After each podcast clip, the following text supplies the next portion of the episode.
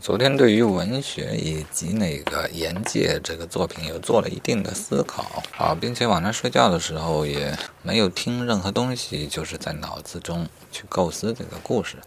我现在把大概的情况给记录一下啊。呃，第一个题材的问题，或者说这个作品应当用什么方法来书写？书写这个词儿都不太对啊，因为我想把它做成有声的。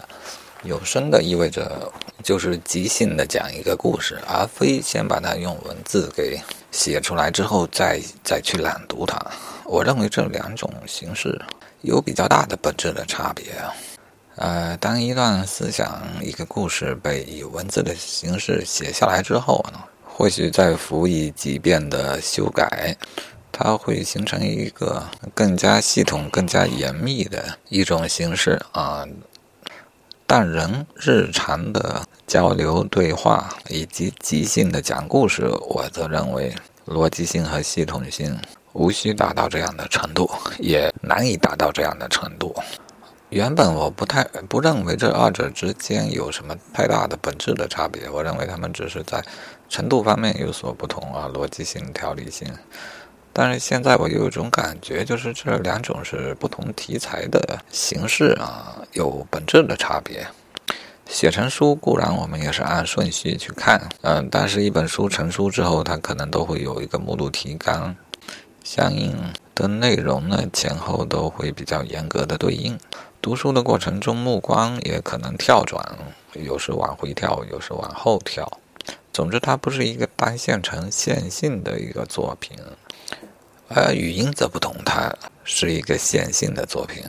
它更加类似于音乐啊。固然你把它整篇听完之后，呃，在于逻辑的部分，你可能也会把它前后去做对应。呃，即便是一段音乐、一段交响乐，听完之后，你也有可能在理性上对它进行结构的分析啊，比方起承转合诸如此类的。但是你在听这个音乐或者故事的当时，着重的是当时的一种体验，这种注重听者当时的直接的体验，并且着力让听众时时刻刻有最佳的体验，这是一种不同的艺术形式。它类似于音乐、歌曲、脱口秀、直播以及讲课，我都认为是这样的。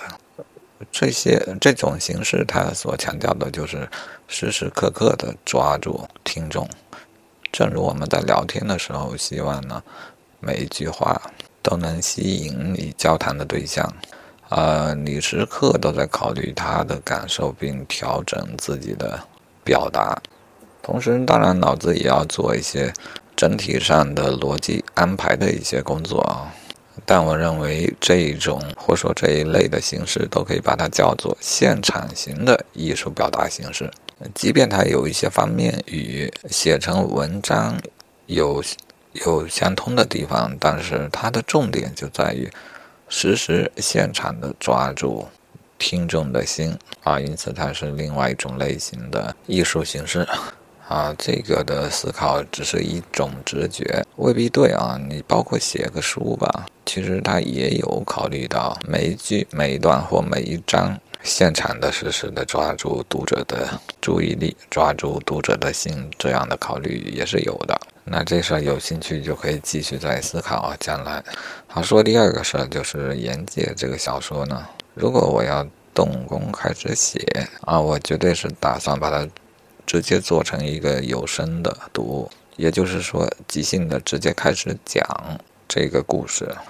如果做成有声的，我则认为应当把它做成这种口述型的。这种实时的抓住读者的艺术形式啊，这个我还没给它起好一个名字，反正就是刚才所讨论的那种形式，也可以这样的描述它。我们聊天时候用的是口语，而我们写书的时候用的是书面语啊，这也提示了二者之间的一种差别。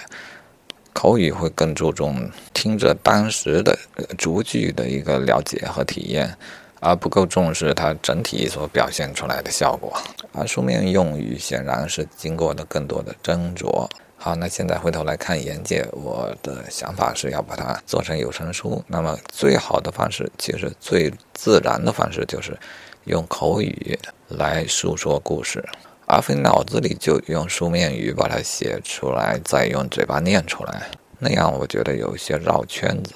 也没有体现出我把它做成有声语音的这种题材所独有的价值。于是昨天就在脑子里尝试用口语来开展这个故事，嗯，但是显然效果并不好。现在如果没有把它录下来，好像想了一晚上，什么结果都没有。